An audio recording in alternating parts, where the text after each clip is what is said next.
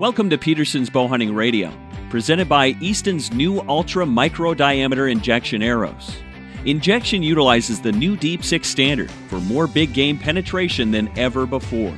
Learn more about the Injexion today at www.eastonarchery.com.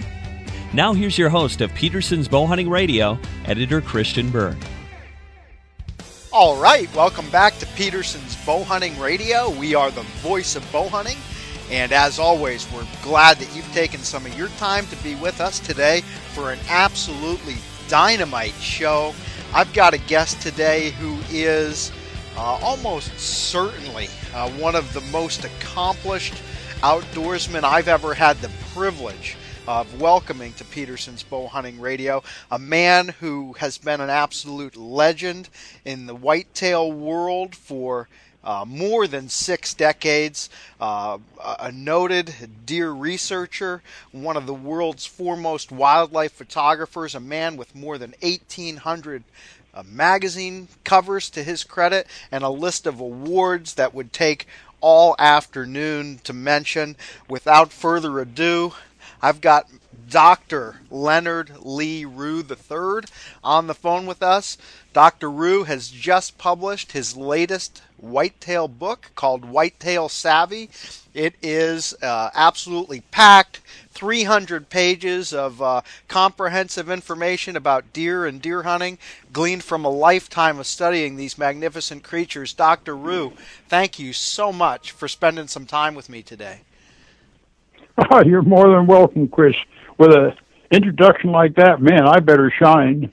Well, I know you're on. You've got your A game on today because you told me you would, and uh, I tell you what, I was looking over this book uh, over this past weekend, and just some of the some of the things that you've got about whitetails in there that I would never have known. I mean, like how much blood a whitetail has and what the resting heart rate of a doe is, you know, which by the way for those who are wondering is 37 beats per minute. And the fact that whitetails have hearts that are twice the size of human hearts, which explains why they're so, you know, uh, capable of exerting themselves and they've got such tremendous endurance to elude predators. Uh, you've got you've got just unbelievable stuff in this whitetail savvy. How long did it take you to put this book together, Len? A lifetime. you know, I, I was fortunate. I I was raised on a farm just a few miles from where I live. In fact, I often joke and say I never really got very far in this life because I lived about 20 miles from where I was raised However, just so folks don't think we yeah, he is a stick in the mud, I have been on all seven continents. However, I saw my first deer track in 1939. You know, at one time they claimed that New Jersey had less than 2,000 deer left in the entire state, and they recommended we better get some hides and skulls and stuff to so folks would know what we had in the future because they were almost wiped out. Now, then I moved in 1949. I moved in up to uh, above the water gap, and I uh, right be- above Worthington Estate. In Worthington, Charlie Worthington was a man who brought back the white-tailed deer in this section of New Jersey and Pennsylvania. He was a very wealthy businessman. He had Worthington Pump Company worth millions and millions and he bought 12,000 acres right below where I was working at a camp. And uh, the herds got so big, he finally released. He just cut the fences down and let the deer go. He was selling them to Pennsylvania and New Jersey for a number of years, selling them uh, restocking game, mm. and then he just released them. And I went into work for a Boy Scout camp, and I, at the same time I was working for Coventry Hunt Club, which was the largest hunt club in the state of New Jersey. We had 6,800 acres under lease. And we figured there, I figured there was roughly 800 deer on that area where a lot of New Jersey didn't have deer yet. So I lived in and among, I hunted them, I photographed them, I ate them. I, it was just an unbelievable bringing up. You know, the it'd be nothing, nothing to see 60, 70, 80 deer every single day. Mm. So that's where I got so much of my start.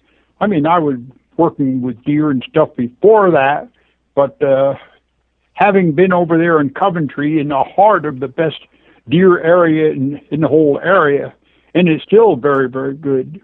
Uh, just let me live with them. And this, this is the thing that's so important is that so many of our biologists are fabulous, but they don't live with the things. They have them in pens and so forth. Whereas I was out in the wild, watching them, protecting them, putting out food patches. Uh, I lived right in the midst of deer. Yeah, and well, the other thing is, Lenny, is you know, lots of us are living in areas where deer are fairly plentiful, but not everybody takes as keen of an eye to observing them and not just observing them, but recording the observations like you've done. And of course, you've continued to live with deer your whole life and you've maintained, um, you know, your own deer herd for photography and research purposes, uh, probably for the last uh, several decades, right? So this is something that's continued right through your lifetime. Yeah, I had uh, my own deer herd for uh, thir- 30 years. I lost them this last fall when Sandy went through and dropped 40 some trees here on my property and just took the fences down and the deer went out. So uh, I'm still seeing, I got, I got one and a half deer. I got a doe and her fawn here uh, they could have gone out, they did and come back in and so forth. So I'm still seeing deer every day, but uh, this whole area has a very, very high deer population. What uh, what was it that uh, you know spurred your interest in, in studying the deer uh, rather than just photo- photographing them? Was it your personal interest as a hunter or an educator or what? I'm an impulsive, a compulsive teacher. Uh, you know, all my life, the only thing I've really, really been interested in is wildlife. Uh, my dad was a, an engineer, and I'm the world's worst mechanic. I never wanted to know how anything ran. I don't know why. I just wanted to run when I need it. But uh, I didn't wasn't interested in cars. I didn't wasn't interested in sports fact, when sports comes on the television tonight, I put the mute on so I don't have to listen to it. But the wildlife, all my life, uh, and that started as far back as, as I have any memories, and uh, I've constantly, like with my own herd, I would go out there and I would spend uh, five weeks with them every fall, all during the, the rutting season until after the breeding season, and uh, I would go out with the idea in my mind what can I learn that's new? What's different? And look and look and look. In fact, I used to stay out there. My wife used to even bring me a lunch. She always called it Meals on Heels. And uh, I didn't even have to come in the house. I, I'd be out there from dawn to dark. And uh, I've constantly, constantly, and I'm still learning stuff, you know none of us, none of us begin to know all of it. I know a great deal, and I only wish I could remember what I've forgotten. But uh, yeah, deer have been a passion of mine, and for a long time it was needed because uh, during the 30s and the 40s and the 50s, uh, it was important to have deer to have meat on the table. Mm-hmm. now, you talk about this lifetime of learning and I know that you're also a hunter, and I know that this Whitetail Savvy book that you've just published is uh, really an update to. I know that you've written several different whitetail oriented books over the years, but as you said, you continue to learn right up to this day, and I'm sure you will continue to learn new things about whitetails uh, for as long as you can. So, give me a few interesting, you know, observations or conclusions that uh, you've got here in this Whitetail Savvy book that maybe we haven't heard before from Dr. Leonard Rue. Well, let me say this. there are a couple of questions about deer that I have spent a lifetime watching, observing, thinking about, and I don't know the answer. For example, I've watched thousands upon thousands of bucks all over the country do rubs. Now, I was the very first one to write about a licking stick, and I discovered that out in Pennsylvania. And a licking stick is usually a, a little snag or something about, oh, maybe uh, two and a half feet high, mm-hmm. and the top is broken off, and the deer come in and rub it. Now, most people don't even see it because it's so, you know, insignificant when you look at the whole woodland. But the deer would come in and they would rub that, and they rub it behind the ears because of there's more forehead scent glands behind the ear in front of the antlers than there is any place else in the forehead. But the thing that puzzles me is after they rub it all on, then they lick it off. Why? Another thing, everybody's used to seeing a, a deer urinate on its hocks, mm-hmm. the tarsal gland. And for years I said that was the most important gland of all. And after they urinate on their hocks, and they lick it off. Why? So help me God, I don't know. So uh, yeah, I'm still still trying to put all the pieces together, and uh, not doing that with everything.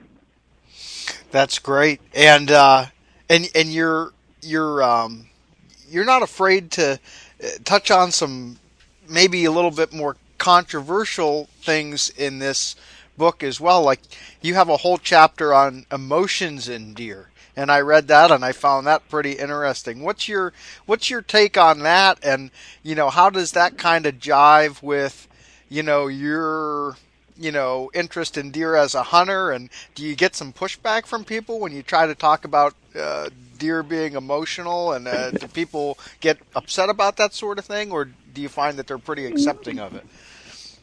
No, I think most people and only because the biologist is called anthropomorphic. In other words, you should not assume that wildlife has the same type of reactions that human beings have. And I say, why not? Because, you know, when they, they get figuring it all out, we have 90 some per, 99% of the exact same genes and so forth that bonobos and chimpanzees have, okay? We're not that far from animals. Now, why can an animal express an emotion? Uh, anybody that's got a dog has, knows that when he comes in the house, the dog's tail is wagging like mad. The, the dog is happy to see him. Now, I use the word happy. Can you use the word happy? Why can't biologists use the word happy? The dog is happy. He's wagging his tail like mad. You got a cat. He comes up and he purrs and he rubs against your leg. He's depositing scent from his cheek glands. He's marking you as part of his personal territory, okay? Now, same way, I watch a doe. I got pictures of little fawns. The doe is laying down there, and they're both busy licking mom's head. And so help me God, she looks like she's smiling. Okay, mm-hmm. don't tell me there's not affection there. I've seen. I had a little fawn got tangled in a thorn bush, broke his legs. I had to uh, dispatch him and uh, for two days, the doe stood on the outside, came back to that bush every day, and spent the whole day outside that bush. And it was the third day before they finally broke off and went away. I saw it with the elephants over in Africa. A young elephant died. Two big cow elephants spent three days. They would put their tusks under the little guy, try to get him to stand up. He's dead but they wouldn't acknowledge that. They wanted them to come with the rest of the herd. Now, when I see these kind of things, and you know, we talk about thinking. Well, there's some of us are not as smart as some of the rest of us. There are some deer that are just dumb as everything, and other ones, through knowledge, through experience, became practically brain wizards. Okay, for example, Deer and Deer Hunting magazine a couple of years ago ran a pictures the fellow took with a trail camera. There was one huge buck that was seen on this farm out in Iowa. But every hunting season, he disappeared. Well, then there was an old root cellar out in the middle of this huge cornfield. And they saw tracks going to the root cellar, so they put up a trail camera. And every morning before it got light during the breeding season, that buck would come back, go down underground into a root cellar and spend the day. Mm. Then at night he would come back out.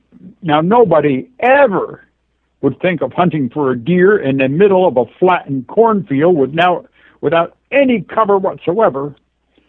And they would never believe that he would go down under the ground into a confined spot.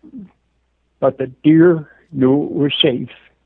Absolutely. So yeah, I I know that's of a, I know of a similar situation on a property where I hunted a number of years ago, and there was an old sort of ramshackle barn on the property that was no longer being used, and there were several uh, deer, including a couple good bucks, that were doing kind of the same thing. They were going inside this old barn during the day and spending the day in there.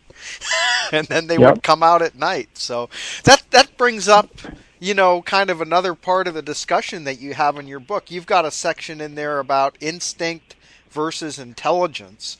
Talk a little bit about that and how, you know, maybe all deer are pre-programmed with, you know, certain instincts, but how some deer will go beyond that, you know, like that buck that you gave an example and actually, you know, learn and adapt you know, based on their their experiences, you know, and how they process information.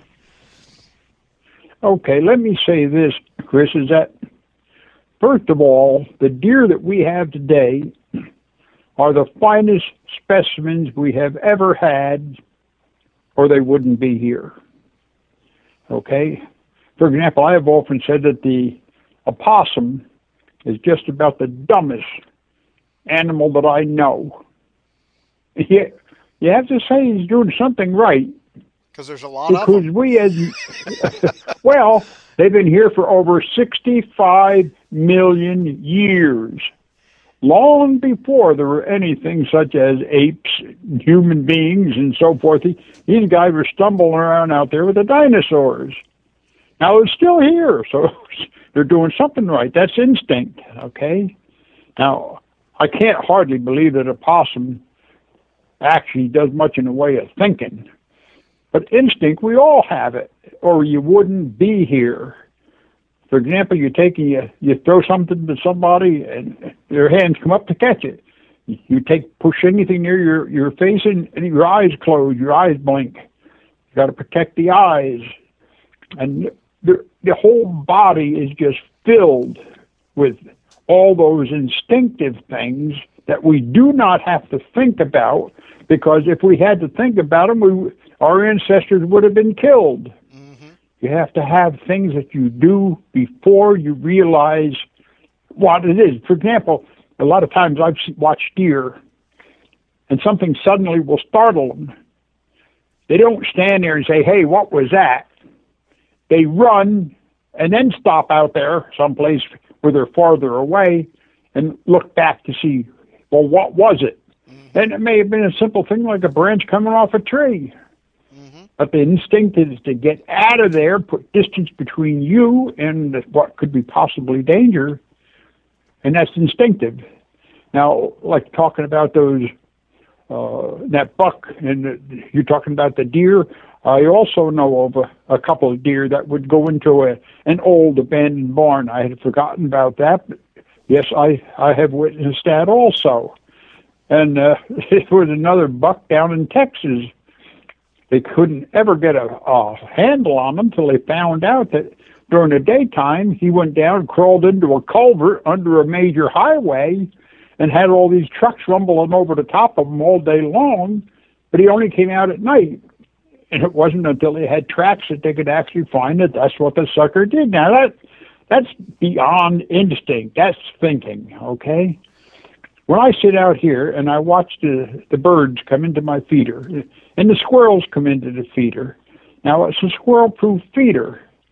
And only three squirrels in the 20 some years I've had to feed her up have ever figured out how to beat the treadle. But when they do that, that is thinking. Whenever an animal is capable of doing something that is not instinctive, it had to be done by thought. When I was a kid, when I was a young man, that's been a long time ago. When I was a young man, I was, did a tremendous amount of fox trapping. When the fox was the smartest animal we had here. Now the coyote is here and he's smarter. But anyway, uh, it was just amazing. I ran into foxes that you could never trap. I used to put traps upside down because it, they would dig them up and flip the traps over, my regular ones. And then I would bury the trap the same way, but put it upside down so when he tripped it, spun it over, I was hoping I'd catch him. There were some that I just had to quit. If I had a high school degree, those suckers were professors, okay? Because there was no way that you could ever catch them.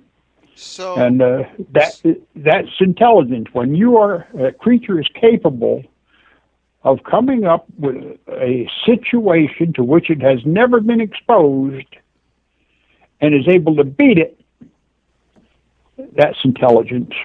So, what uh, in your you know many decades of observing whitetails, do you have any sense of you know, what percentage of the deer population is a truly, you know, high intelligence deer versus, you know, just your average run of the mill deer versus your kind of dumb as rocks deer?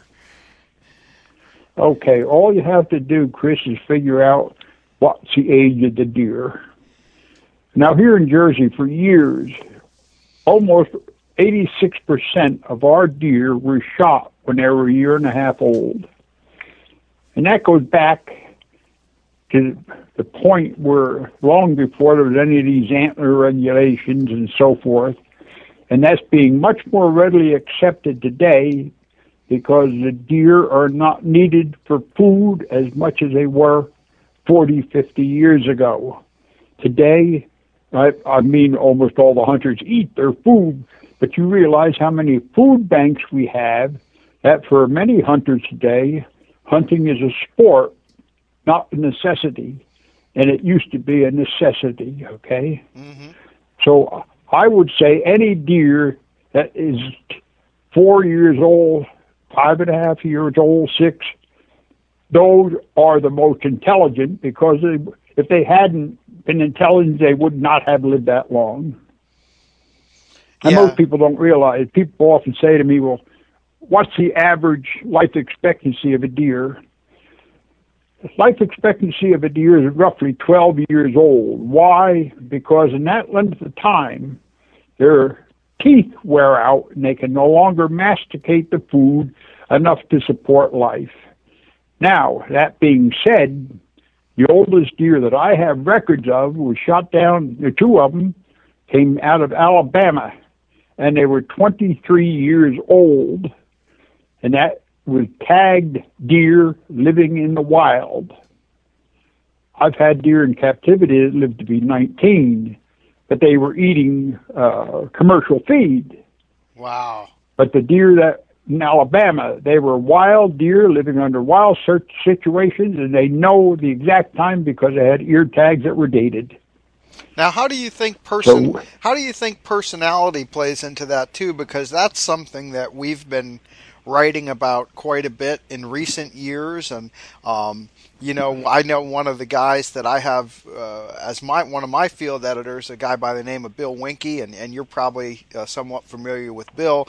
You know, he talks about how every deer has a unique personality, and that could kind of tie in with the whole idea of uh, intelligence versus instinct. But obviously, uh, you know, absent any uh, mortality from predators or automobiles or hunting, you know, a deer might be able to live 12 years or so, but seems like some of these deer, their personality is such that they like to move around a lot more during the day than maybe another deer does, or they are a little more predictable in their movement patterns to visit certain areas, and so a deer like that may be more apt to get killed by a hunter than, you know, another deer uh, and so it's it's maybe a matter of personality as well. Is that something that you subscribe to in terms of? Uh... Oh yes, oh yes, yes, yes, yes.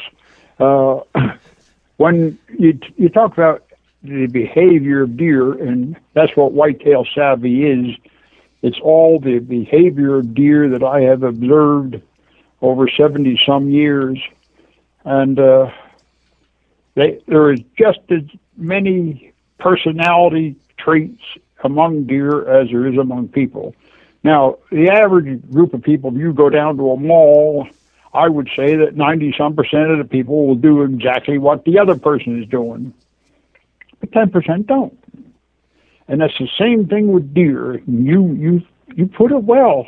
The uh, there are some that are are running around in the daytime and have a chance to be killed, and there are some bucks that I know never move until under the cover of darkness.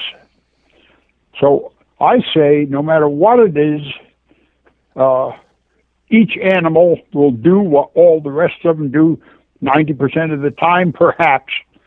And I'm just using that as a round figure. But every one of those animals has an individual personality. And one other thing that I often say whenever you read about the food habits of deer. And biologists go to great lengths to, to stack up, and, and I'm not knocking the biologists. I'm just saying that this is what they do, is that they will write down that the deer, this is their preferred food, this is this, this is that, and they, they talk about it because that's the ones that they're studying. And I always say, whenever you hear of a food study of any bird or any animal, they are eating what is available in that particular time at that particular place, and that's because it's available. Mm-hmm. Okay, it may not be what they prefer, but if, if you don't have any of that, you will see they have a second choice. And if everybody says, "Oh, well, that's your preferred food," no, it may not be. It may be that the preferred food is long since gone. Yeah, it's just around like, here. It's just like I tell tell my wife and kids. You know, sometimes your kids don't want to eat what's prepared, right? And I always tell my wife, well, when they get hungry enough, they'll eat that. That's right. That's right. The, the reason they can be picky is that they have choice, and they push your choice off on you. Uh, for example, I one of my favorite meals is when I have a, a stormy day is to have a can of tomato soup and uh, a toasted cheese sandwich, uh, which I put into the soup, break it up, and that's to me is fabulous. Okay, well that's not what the average person eats, but it, it's my preference, uh-huh. and we're fortunate enough to be able to indulge our preferences. Wildlife does not. Uh, we have almost no wildflowers in my area because they've all been eaten by deer. And the thing that I would like to point out, they, we keep talking about how deer are eating a lot of the farm crops. They're eating the crops because they can't get browse. Why? Because it's been eaten off. They are primarily a browsing animal that would prefer to eat twigs off tender tender twigs off brush trees that are starting to, to come up and saplings and so forth over any of your farm food, but they can't get the brush because in most areas we have too much deer, and especially there in Pennsylvania, they have found that so much of the forest is not regenerating itself because the deer have wiped it out. So you, and that, you really believe that if you gave uh, deer a choice between some twigs and a pile of soybeans, that it would choose the, the twigs? That's right. That's what I'm saying. Now, now, now you, I don't want I don't want you to go cut the twigs and have him eat them after they dried. But if he had the choice about eating the the browse off shrubs, off brush, that he would take that over farm crops. Now, you've done some pretty interesting research on deer feeding behavior over the years, including literally counting how many acorns a deer will eat in a day or how many twigs they'll browse in a day. Uh, can you give me a little bit of your factoids on what you came up with in those encounters? Okay, we we know that of all the foods that a wild deer has access to, his favorite would be white oak acorns. Why? Because acorns of any kind are a favored food. They're very high in carbohydrates. They build fat faster than any of the other foods that a deer can eat. And the deer instinctively know they have to have body weight in order to survive the coming winter because they do not know the severity of the winter, okay? Mm-hmm. Now, the reason I like the white acorns over the red ones is that there's less tannic acid. The uh, chestnut oak is the largest acorn we have, and it's the last one that the deer will eat because it's more bitter with tannic acid. So, yes, they, uh, they would prefer to eat the white oak acorns. It's very nutritious. Now, when with my deer that I had when I had the herds, I always fed a mixture of uh, commercial cow feed, 16%, because deer do best on a 16% diet of protein. You get the greatest body growth, you get the greatest antler growth, and so that was always of prime importance. But I also put corn for them. Now, in the summer months, they didn't eat much corn. They the protein. Mm-hmm. The minute it began to get cold, the last of November, they would switch. Well, before that, they would switch over and eat more of the corn because it has more carbohydrates than the commercial feed did. Mm-hmm. Then I found out about the first week in December, their food limits would cut down at least 40% or 50% of what they had been eating all summer. Why? Because under natural conditions, most of the food in the forest are gone at that time, and it's nature's way of putting the deer on idle, putting their motor on idle. They move less after the hunting season. They move less, conserve energy, and the uh, entire diet is cut down. You can offer them all the food they have, all the food you could possibly eat, and they will still cut their diet down because they're built with that saving grace into their system. Mm-hmm.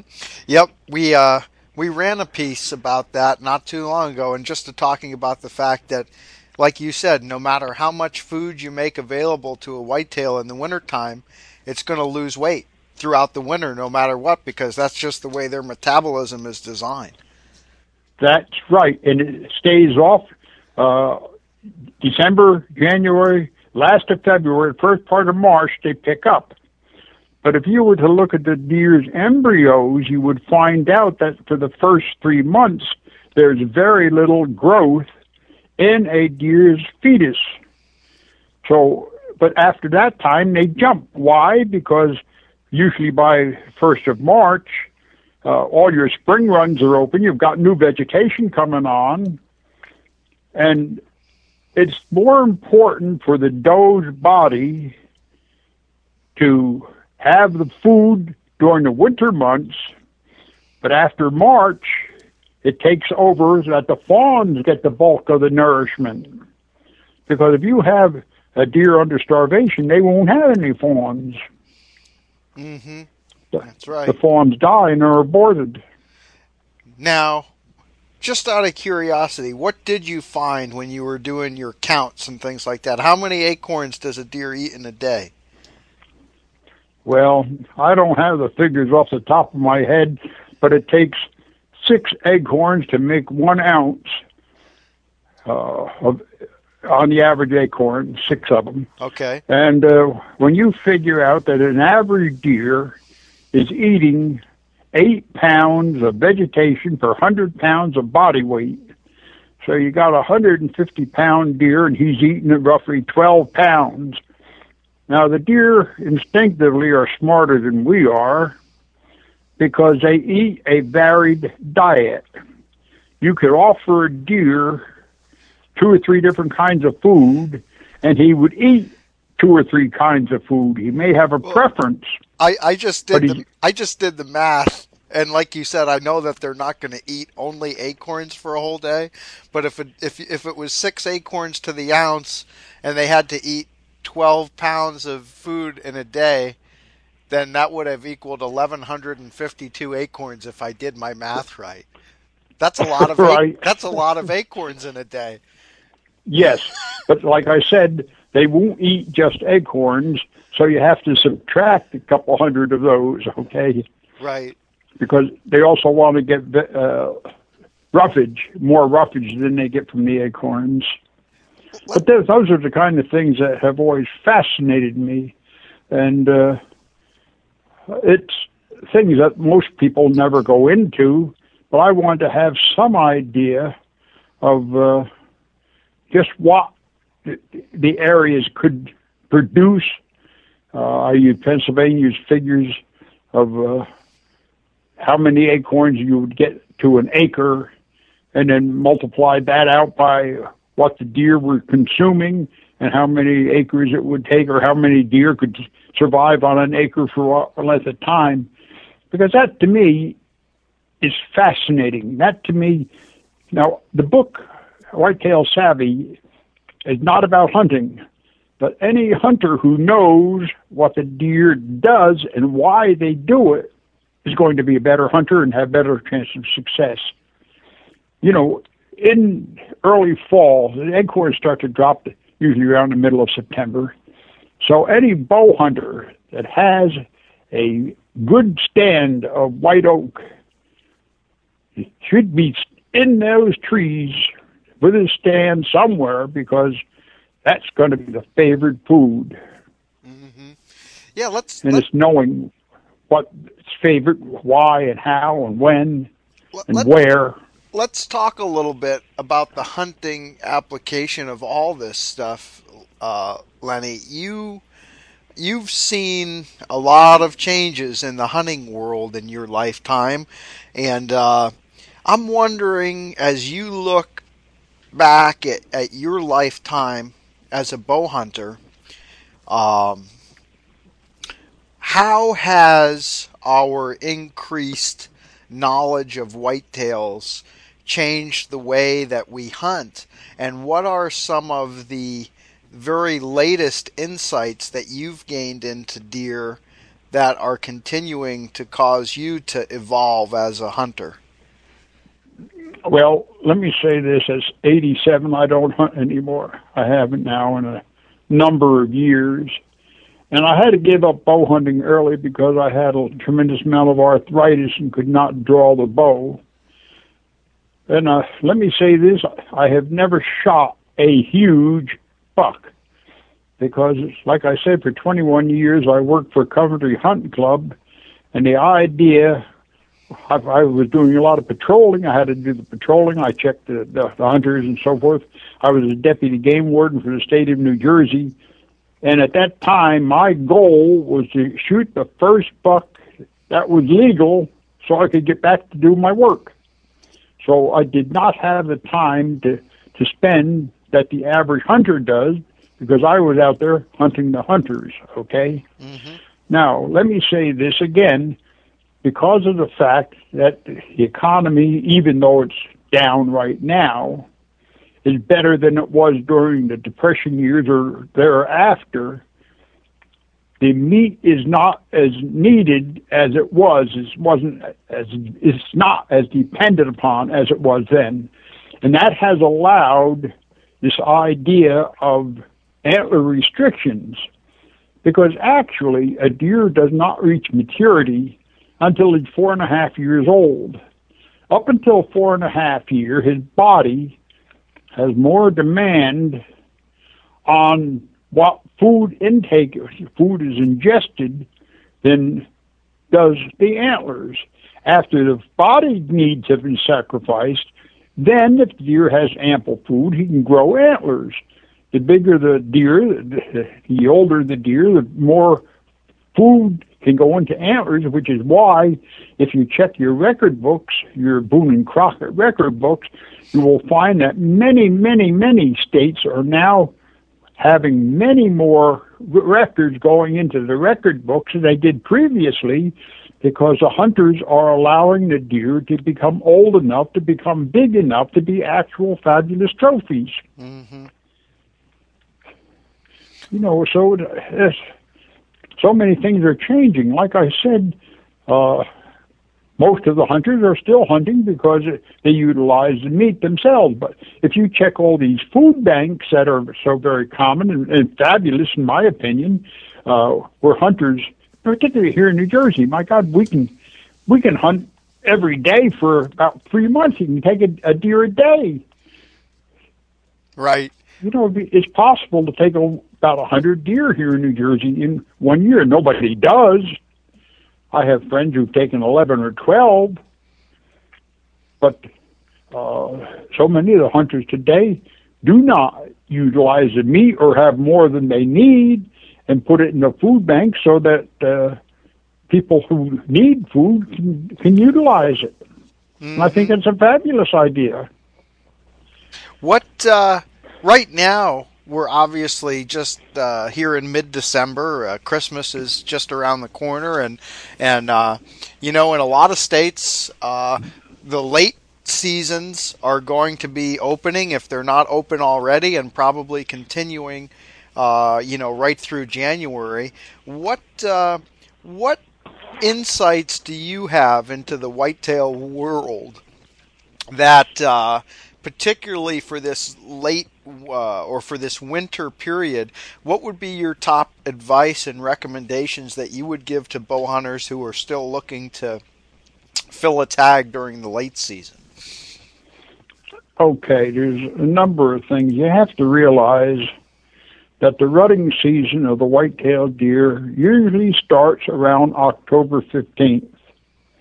It goes up until about December 15th. And you can judge that by looking at the deer's neck. I realize hunters don't have a chance to check the necks like I always did when I was doing photography. However, you will find that starting around the 15th, because of the testosterone in their body, they are just like so many of these sportsmen that are, are on these uh, drugs. They bulk up. And of course, this is one of the reasons why they have to rub their antlers so frequently. I can remember as a kid, we had a neighbor, Roy Erie, and we stood in a little patch one day of aspen, and there were 11 rubs on these little saplings. Oh man, he said, this is the place to hunt. This is the place to hunt. He said, there's 11 bucks here. because at that, because at that time, there was no, almost no information the average person had because there were no deer. Now, when your sportsmen get these injections, they have to do a lot of exercise in order to maximize the result of the medications that they're taking, the steroids. Mm-hmm. The same thing happens with a buck. Now, they start to do rubbing. The first rubs are usually first week in September because they're taking the velvet off. But that's only the first time they rub. From there on, they're not only rubbing to as an exercise or putting their scent all over the area, but it's required of their body to do a lot of that rubbing to maximize size. Now that's the testosterone stays high all through the pre-breeding season, October 15th till about December 15th. In Pennsylvania, because you're right on the same parallel as I am, the peak of your rutting season is going to be November 17th. And let me put a, a word of caution in here. There is so much written today by very well known writers about the phase of the moon. Forget it. The biologists have found, and anybody else who can find, that is all done by photoperiodism. How many hours of daylight do you have in a 24 hour period? That is what governs the changing of the seasons, the birds migrating north, the birds migrating south, the animals getting ready for rutting season, the, the, woodchuck going into his burrows.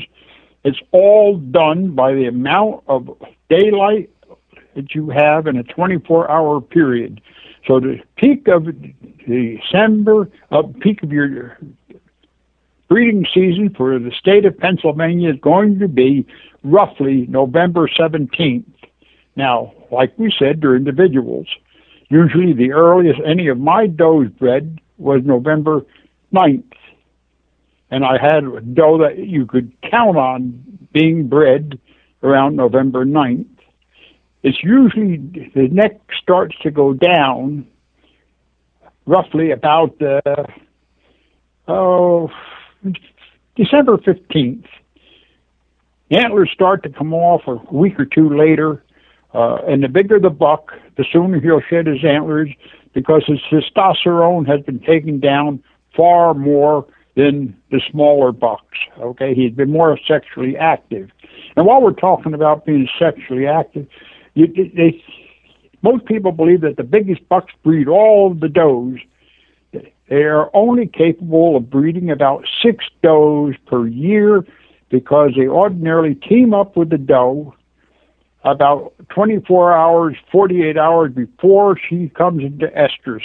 He stays with her during the 28 hours that she's in estrus. They breed on the average of once every four hours, and you can set your watch by it. You count it, and I have. So I've sat there throughout the long daylights and uh, periods and counted them and I knew exactly when they were going to start to breed again. And it's the female that instigates the breeding because she's geared to that. And then he stays with her for another day in order to make sure that another buck doesn't mount her and mix his sperm in with the, ma- the major bucks. And all does want to breed to the biggest bucks because instinctively they know that's proof in advertising. They if they have good antlers, that means they've had good food. It means they have good genes, mm-hmm. and that's it's more important. The only thing, the most important thing for all creatures on the face of the earth is the propagation of the species. Okay, so this is why people will be attracted to one person and not to another because instinctively they think that that gene will be one of the best for them. Oh, it's fascinating. So now the rutting season is pretty well wound down, and yes, and but, and so how uh, do we, how do we how do we find these deer now to to hunt them? Okay, with the weather being as cold as it's been, it was down to nine here the other morning. The deer are going to be spending more time on the south side of the, any of the hills, and over there in Pennsylvania, you got plenty of the hills. Okay, there will be no point for them to go the other side because the difference in temperature will be maybe 10, 15 degrees. Mm. And every degree that they can be warmer will allow them to uh, survive a little bit better. So they're going to be over there on, I would watch for clumps, feeding areas, bedding areas that are on south sides of the slope because that's where they're going to be. Now, as we have already discussed, they're not going to be coming out to feed as readily because they, their system is already shut down. They started to shut down the first part of December. So the thing of it is, you're going to have to do more bedding areas than you would feeding areas. It's more important to them. Mm-hmm. Well, and right now with the snow covering the ground, and I think that you know, it's been pretty cold across the whole country here so far early this this winter. Actually, technically, I don't think winter even starts until the 21st. So it's not even winter yet, but I think a lot of the country in or a lot of the North America's deer habitat is already snow covered and of course that that makes access to the ground a lot more difficult for these deer and they've got to expend more energy to get at foods that are, you know, if they want to go out into cut grain fields and things like that, well, it's a lot harder for them to access those foods if there's crusty snow on the ground. That's right. That's right. And uh, they can move fairly well until the snow gets over 18 inches, and then it, it, it, they have to bound, and that's just too doggone uh, demolishing of their energy. So it would be uh, the bedding areas are going to be more important at this time than they would any other. Mm-hmm. And you know, here in New Jersey, our deer do not go into yards. Uh, they do in Pennsylvania. They do from up in New York and up in Maine and so forth, particularly Maine. Uh, they go to areas which are genetically in their system to go to these areas. They're taught by the others, but they are taught to be go to these areas where you have a lot of protection.